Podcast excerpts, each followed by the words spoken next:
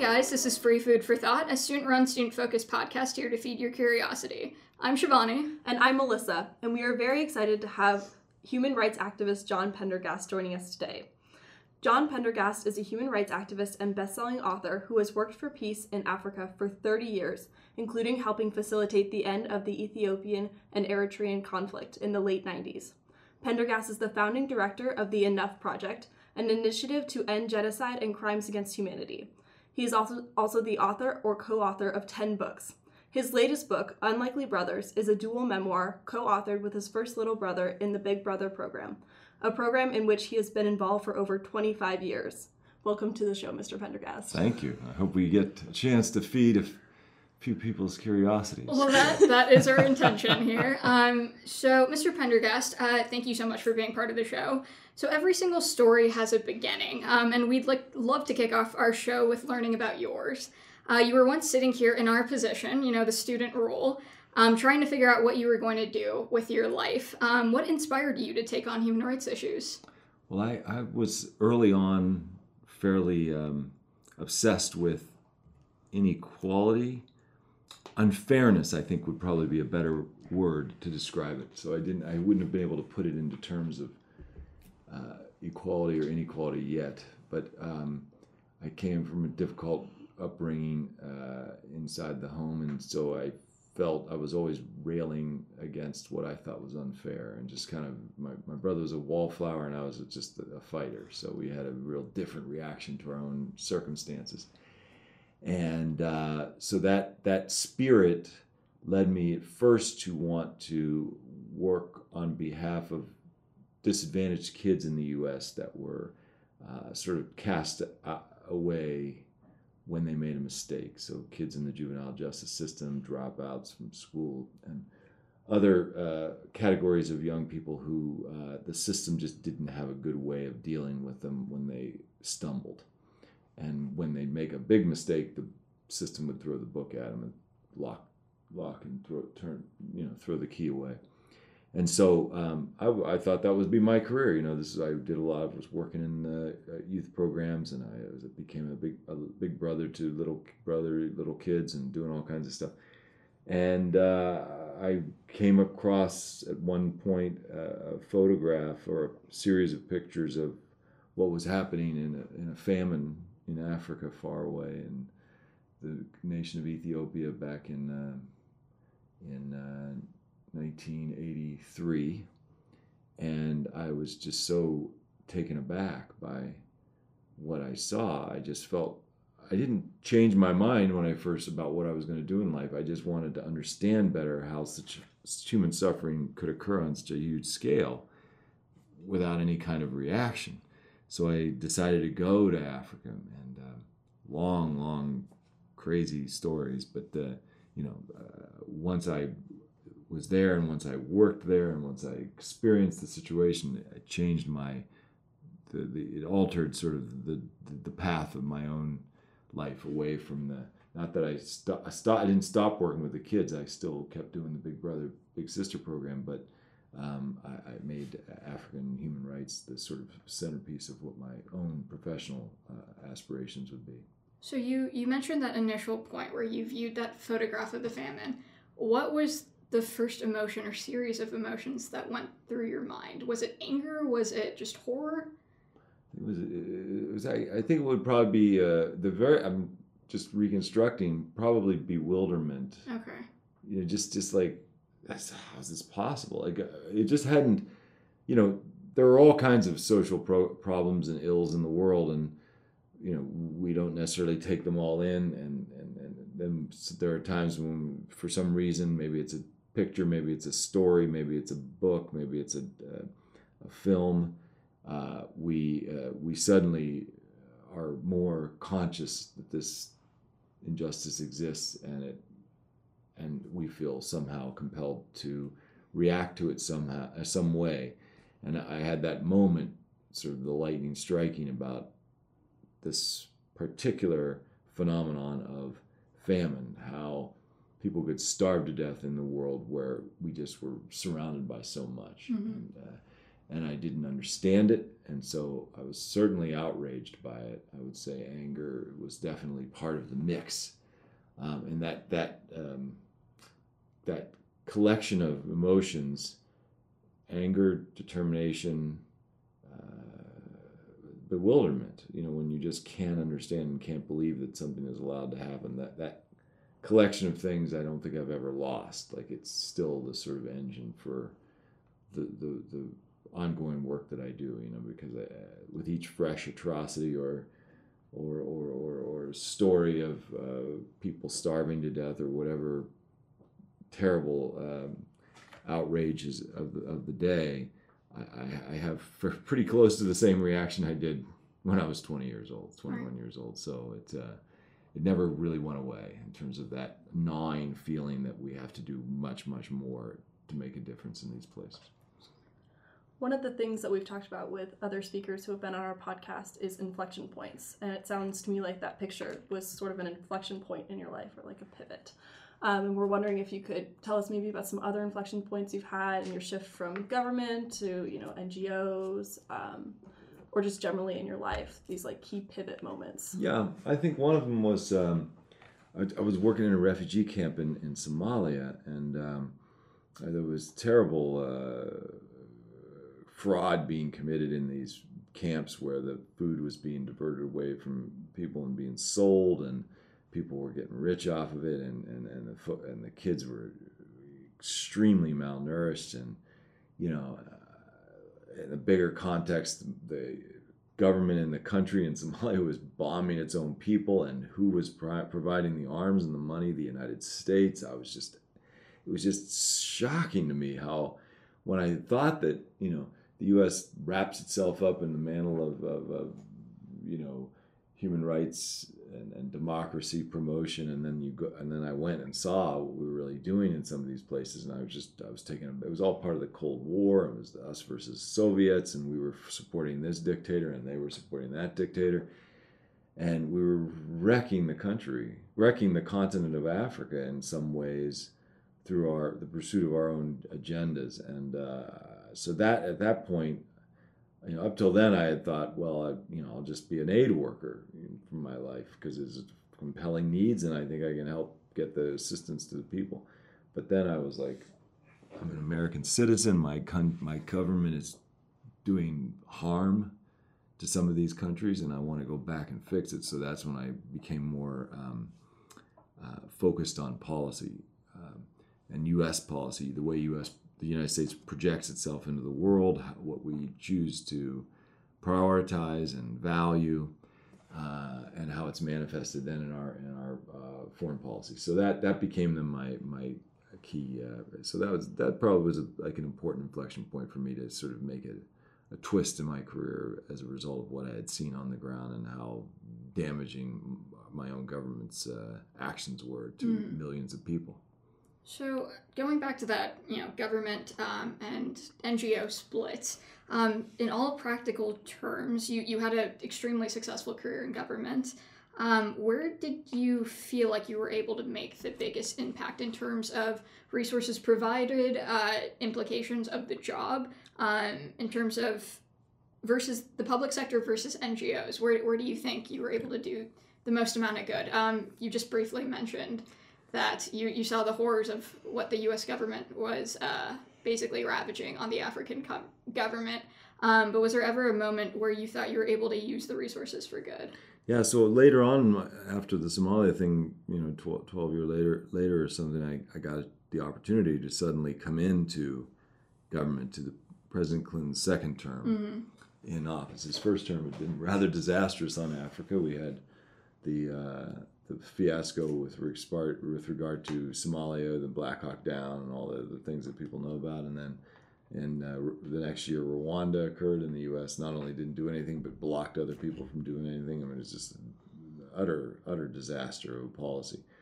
And so I was a very harsh critic of Clinton's first term. Not you know as, as someone who wrote about African issues and and pushed them.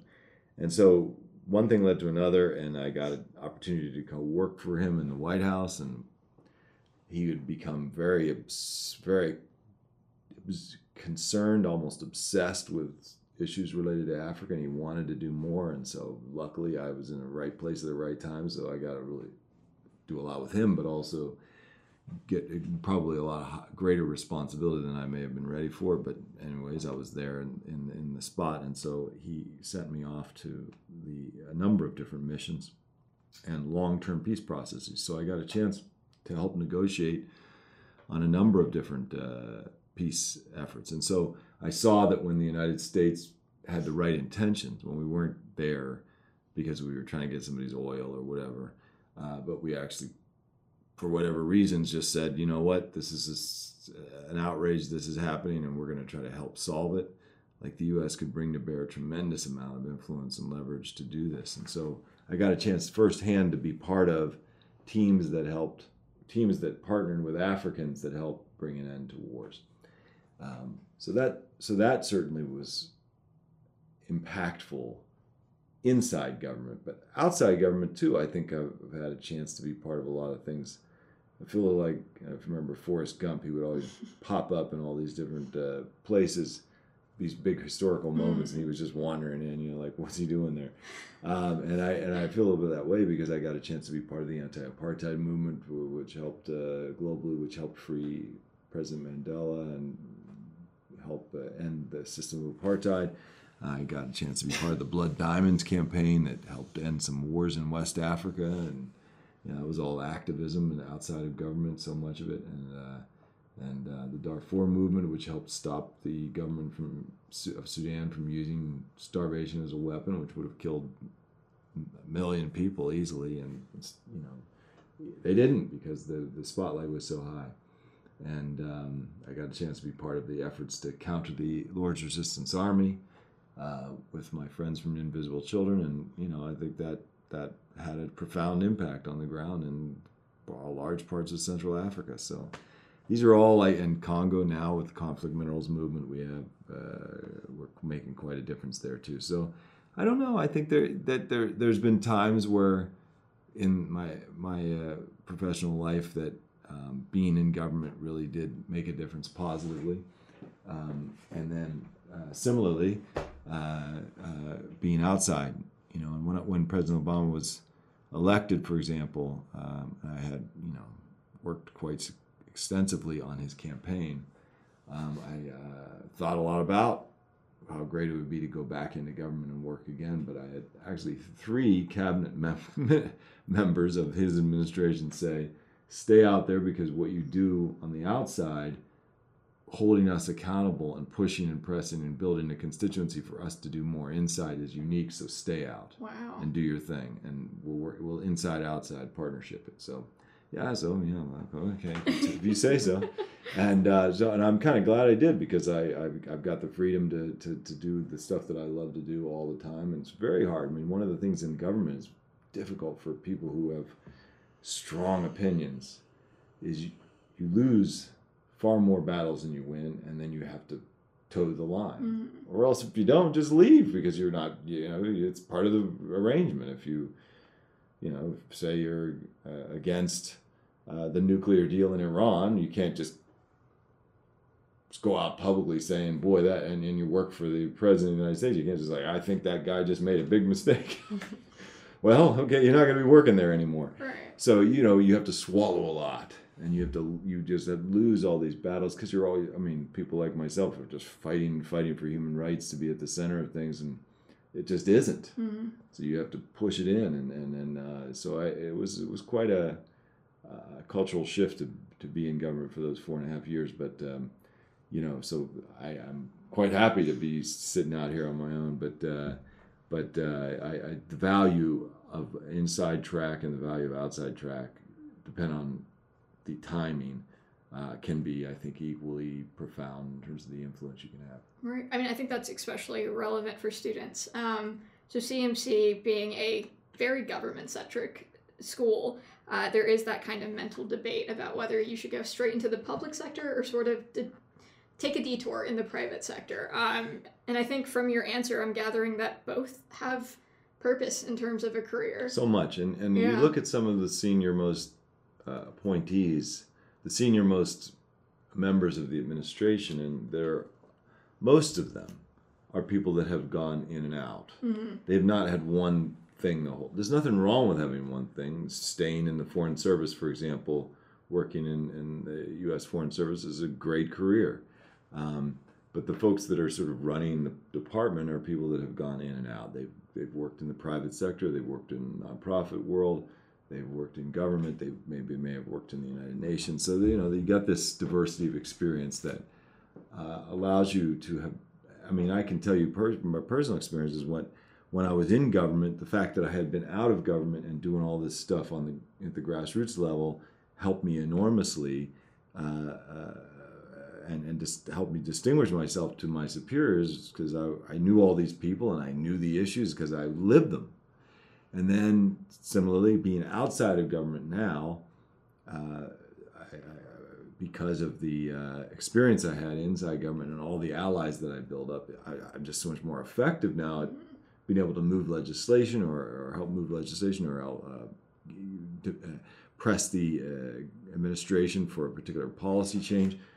Because I know the people and uh, fairly well, and sometimes in really deeply, and and uh, I know how the system works, so I don't have to waste time saying this when this is what you need to say, or this is uh, doing that when you really need to be doing this. So, and and sometimes you have to live that to know it, you know, and, and it just it's been very valuable. So I think that cross pollination, pollinization, if that's a word, is definitely the, the thing that uh, that helps you make the biggest impact uh, over a course of a career. Okay, great. Um, so moving on to, I guess, a more academic question that that deals a lot with media. Um, in 2012, you gave an interview uh, where you talked about the significant political impact that Kony 2012, um, the short video that basically went extremely viral, had on you know both the U.S. citizens and beyond. Um, the reach was definitely beyond, and the U.S. government. Um, for those of you who may not know, the Kony 2012 video was a short film produced by Invisible Children Inc.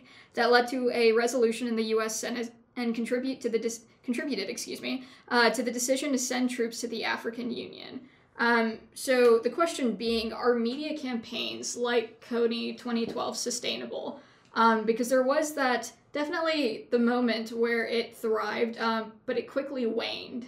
So Yeah, it's very, very unfortunate that the, the, the, the completely inaccurate lessons have been culled and, and um, extracted from this quite vibrant political science uh, case study. Um, Invisible Children began in the early 2000s um, and built a movement. Uh, I was debating Pres- Professor Mamdani once at Columbia, and he called it George Clooney's Army of Child Soldiers. He was talking about the activists. I thought that was rather funny. So, but the uh, the, the Invisible Children, uh, you know, there's over a million young people all over the country, way before Kony 2012. And ironically, one of the great things I loved about those guys uh, is the founders, the three three fel- fellows that founded it, is they they were always, at least I, from what I saw, they were always putting Northern Uganda folks from the region out front and being the spokespersons for things, though they would do their movie things, and but then go look over here, and then those folks would tell the stories and go. And so this became an electrifyingly uh, successful grassroots movement that uh, moved the uh, Bush administration. Understand this is four years, five years before Kony 2012 happened, to uh, to step up its engagement. And then when Obama came in, he was hearing from his daughters, which is what he told me. He's like, I learned about it from them.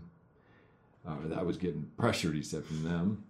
And he also told me, Obama told me that what these guys did, what I'm sorry, what the Invisible Children movement did is it gave him space to do more because there was such political demand. Because all these Congress people and senators were hearing it in their constituents, in their local districts, that they had to do something about this place halfway around the world. Nobody was telling them they shouldn't. So of course they went straight to the administration and said, "Why are you doing more?" And then they pushed it to right to the highest level. And then Obama makes the decision to send uh, forces to support the African Union, to, to engage diplomatically, to do all the kinds of things that normally they wouldn't do about some place halfway around the world in the middle of the Central African jungle. Total success story. And then Kony 12 happens. The success story had already happened. Like it just wasn't news. Right. And then this video, which was ill chosen uh, approach, you know, they, they made hundreds of videos, and this one is the one that went crazy, went viral. And um, uh, the, the angle was off, right? It was it, it, it was a, it was a, it, it lend itself. It it opened those guys up to the idea of sort of uh, that there were, uh, you know, the white guy coming in to save the day, and that's not what they were about. It just it it went wrong, but that's the one that went viral and it appealed to like 95% of the people that watched it it Mhm. appealed strongly to but there was a very strong contingent of attack dogs that went at it for its cultural superiority and other kinds of themes and then and then uh, uh, and then other things happened that you know. And so it was just uh, it was a very difficult time for the invisible children. But the point is they had already made their big difference. Mhm. the movement had already created the change. It's not screwing in light bulbs and watching the light go on suddenly foreign policy. You like you have like to change things it takes time. And they changed the policy. The, the, the policy then began to have an impact on the ground and it was a significant impact you know 10 years ago there were thousands of soldiers for the lra there's 150 now Right. Mm-hmm. I'm sorry, that's a shocking success story. And every other narrative about the failure or the weirdness of invisible children is just dead wrong. And it, it's it's it's a very unfortunate thing, but you can't, you know, it's too late. Like the thing happened, and then the, the, the one of the co-founders had the unfortunate public incident, and then everybody makes a big just a joke out of it, and then it's like, but the truth of it is, and the, every single of the mil- of the million and a half young people who participated in those uh, efforts over the course of that period of time, they made a difference. And I hope that at least many of them know that that it wasn't some vain thing because Mm. it's actually uh, on the ground today. The two and a half million people that were in displaced camps, living in some of the worst situ- squalor of in Africa, they're all gone home now. There is no camp in northern Uganda anymore. It's an incredible success story. Did I mention that? Yeah. Okay. Absolutely. So like it just it's it's to me it's a bit galling that like there still is a narrative amongst very intelligent people that there's something wrong with that thing. Like it is a pure home run. Mm. And you know what? Most organizations sitting in Washington D.C. who are trying to change things on a on anything, domestic or foreign policy, they look at that thing and go, "Wow, boy, did they bottle lightning and succeed." Mhm. Yeah, no, I mean, thank you for enlightening us on that. Um, so, wh- moving moving on uh, to the next question. Oh, uh, yeah, this is sort of a shift towards current events. Um, you've written a lot of articles and books surrounding the war on poverty, and we were wondering what your thoughts are on the way candidates are approaching poverty in the 2016 elections, um, and if you have any recommendations towards how we should be talking about this in our public dialogue, or even changes at the policy level. Warren, po- oh, I've been writing about war and poverty, or is, it, is there another John Prendergast? No, no, meaning you you mentioned poverty, especially in your Big Brother uh, Yeah, book yeah, about yeah. the Okay, effects I'm just of- kidding around with Okay, gotcha. So, Just but I, but I, but I am like I, I am a little bit like uh, I, I've become a bit curmudgeonly in, in my old age. If you guys could see me now, I'm just 86 years old. You didn't know that, did you? But anyways, um, I really uh, uh, I really try to stick to the things that I have really worked on and know about and Right. lived in. Um, when I wrote the book with uh, Michael Mattocks, my my little brother, one of my little brothers, my first little brother from the Big Brother program, who I was just texting with in the car. Shouldn't have been. I should have just been driving. Sorry. Uh, right on the way over here, but he and I, you know, very close. Anyways, he, uh, we, we, the context in which he, uh, his story, uh, uh, which he told profoundly in the book, uh, required uh, a real assessment of, of, of gen- in general terms of the of the somewhat delusional approach to countering our social problems and ills in this country. So I, I happen to um, be married to someone who is focused on um, on uh, she works for the Equal Justice Initiative in uh, Montgomery, Alabama, and they work on on uh, trying to uh, alter the the what's known as the school to prison pipeline. You know, the kids who are uh, the book is just thrown at them when they when they make a mistake, and and and uh, so, anyways, the idea being that. Uh, investing in, in and this is no not nothing novel but investing in young people at an early age and early education and and and, and, and uh, after school programming and uh, tutoring and you know remedial work and all the kind of stuff getting them early and focusing on I mean, every every single study ever done just shows like how much money can be saved, like just for a purely utilitarian, not some airy fairy. Well, isn't it be a better world if no?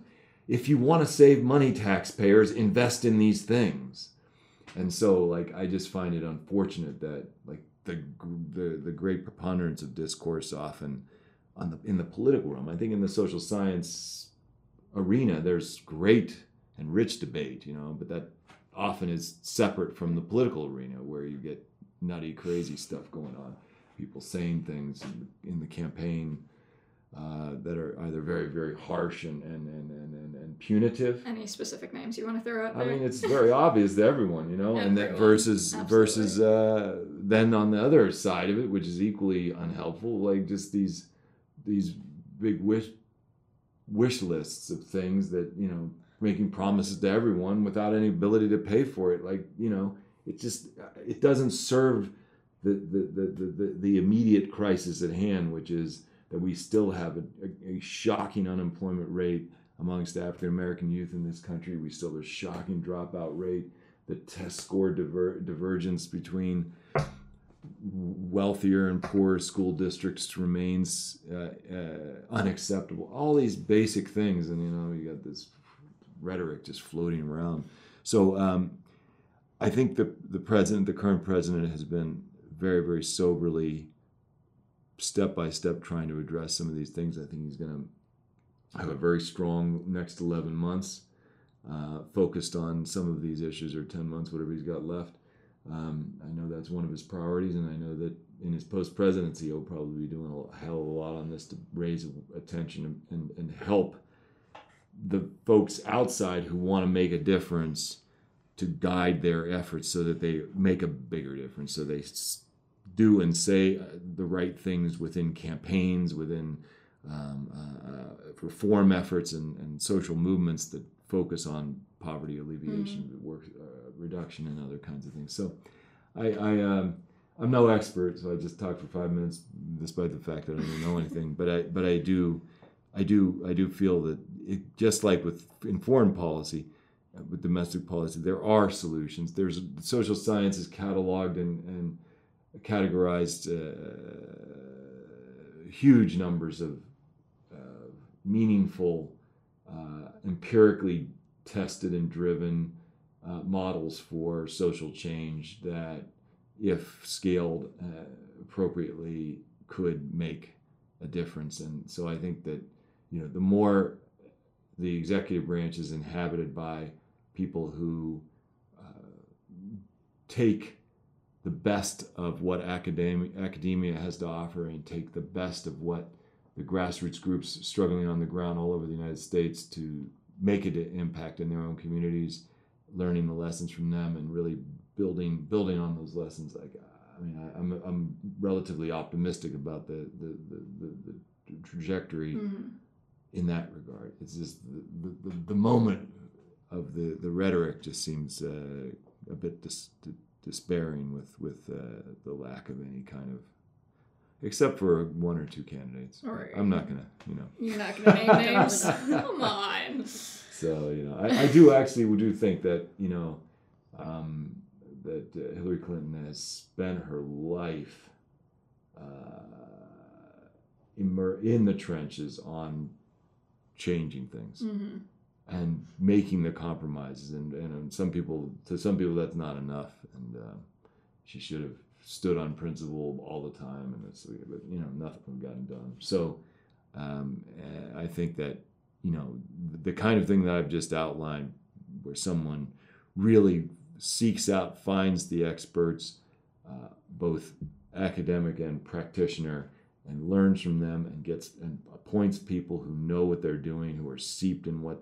works in terms of poverty alleviation, in terms of education, in terms of the delivery of social services and all the kinds of juvenile justice, all the kind of things that we're talking about here.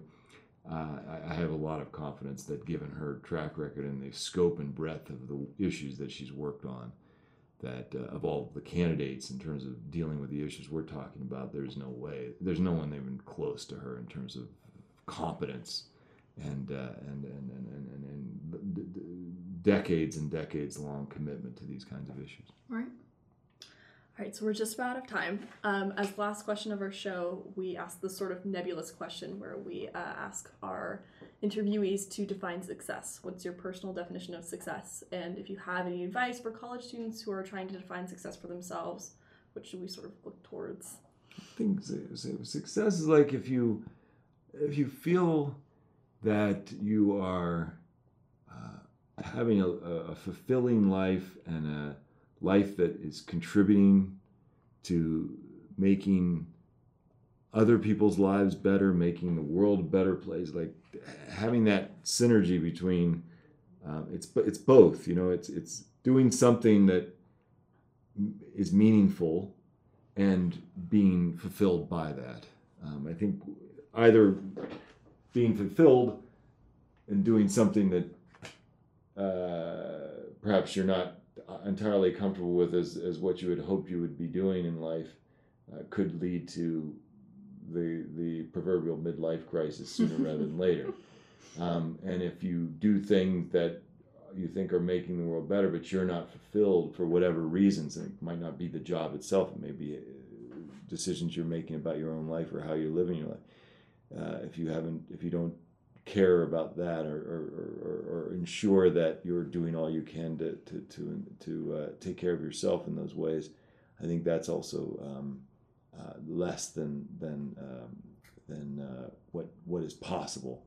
So um, I guess it's it's putting those two together and, yeah. and figuring out a, that, and it's it's so idiosyncratic and so peculiar to each individual and you know, one of the exciting things about the, the, the world, changing the world, is that whether, whether you're trying to do stuff domestically or internationally, it doesn't appear to be that, that, like, if you want to be a CPA, you get your accounting degree and you mm-hmm. take some tests and then you're a CPA. Like, there's no such path for social justice advocates. They're oh, like you. Everybody always has a crazy story for how they ended up getting it. It's like there's no, you know, so it can be a little daunting and frustrating to a young person, like looking up and going, well. Yeah, I just heard this person, and they went, on they went here, and then they went there, and then they zigzagged over there. That's why like, they make the most interesting people. Yeah, they're so interesting, but then there's no like, there's no clear roadmap. So sometimes that can be a little daunting. But I would turn it around and say, look at it. Uh, rest assured that uncertainty can if you ex, if you accept that it's not going to be all laid out with the breadcrumbs, um, then uh, it can be an incredibly interesting ride uh, because you're constantly in these fields opening doors, uh, going into new rooms, uh, and then finding that there's all these other doors you didn't even know about because you just like it just wasn't obvious from where you were sitting on the other side of the door. And so I can't tell you how many times like I, I shifted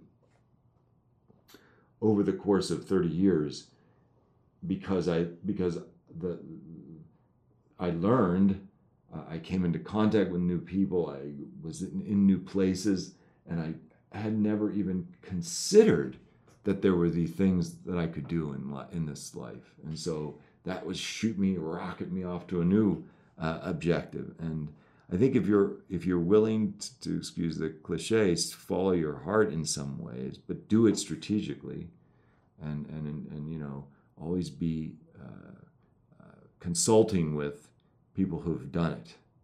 You know, that you have a set of professors here that are remarkable uh, at these five schools in the consortium, and you know they all have office hours, and uh, there are probably dozens of people who, dozens of professors who have done something in the field that you want to go into, uh, whatever it is. And so, like, going just because they're not your professor for your class, just go make an appointment and sit down and just ask them their life story. And then, like, who knows who you might strike up a, a, friendship with? Who knows what they who they know, and maybe they know about some internship that you never heard about, or they know about some incredible place you could visit or go to and work.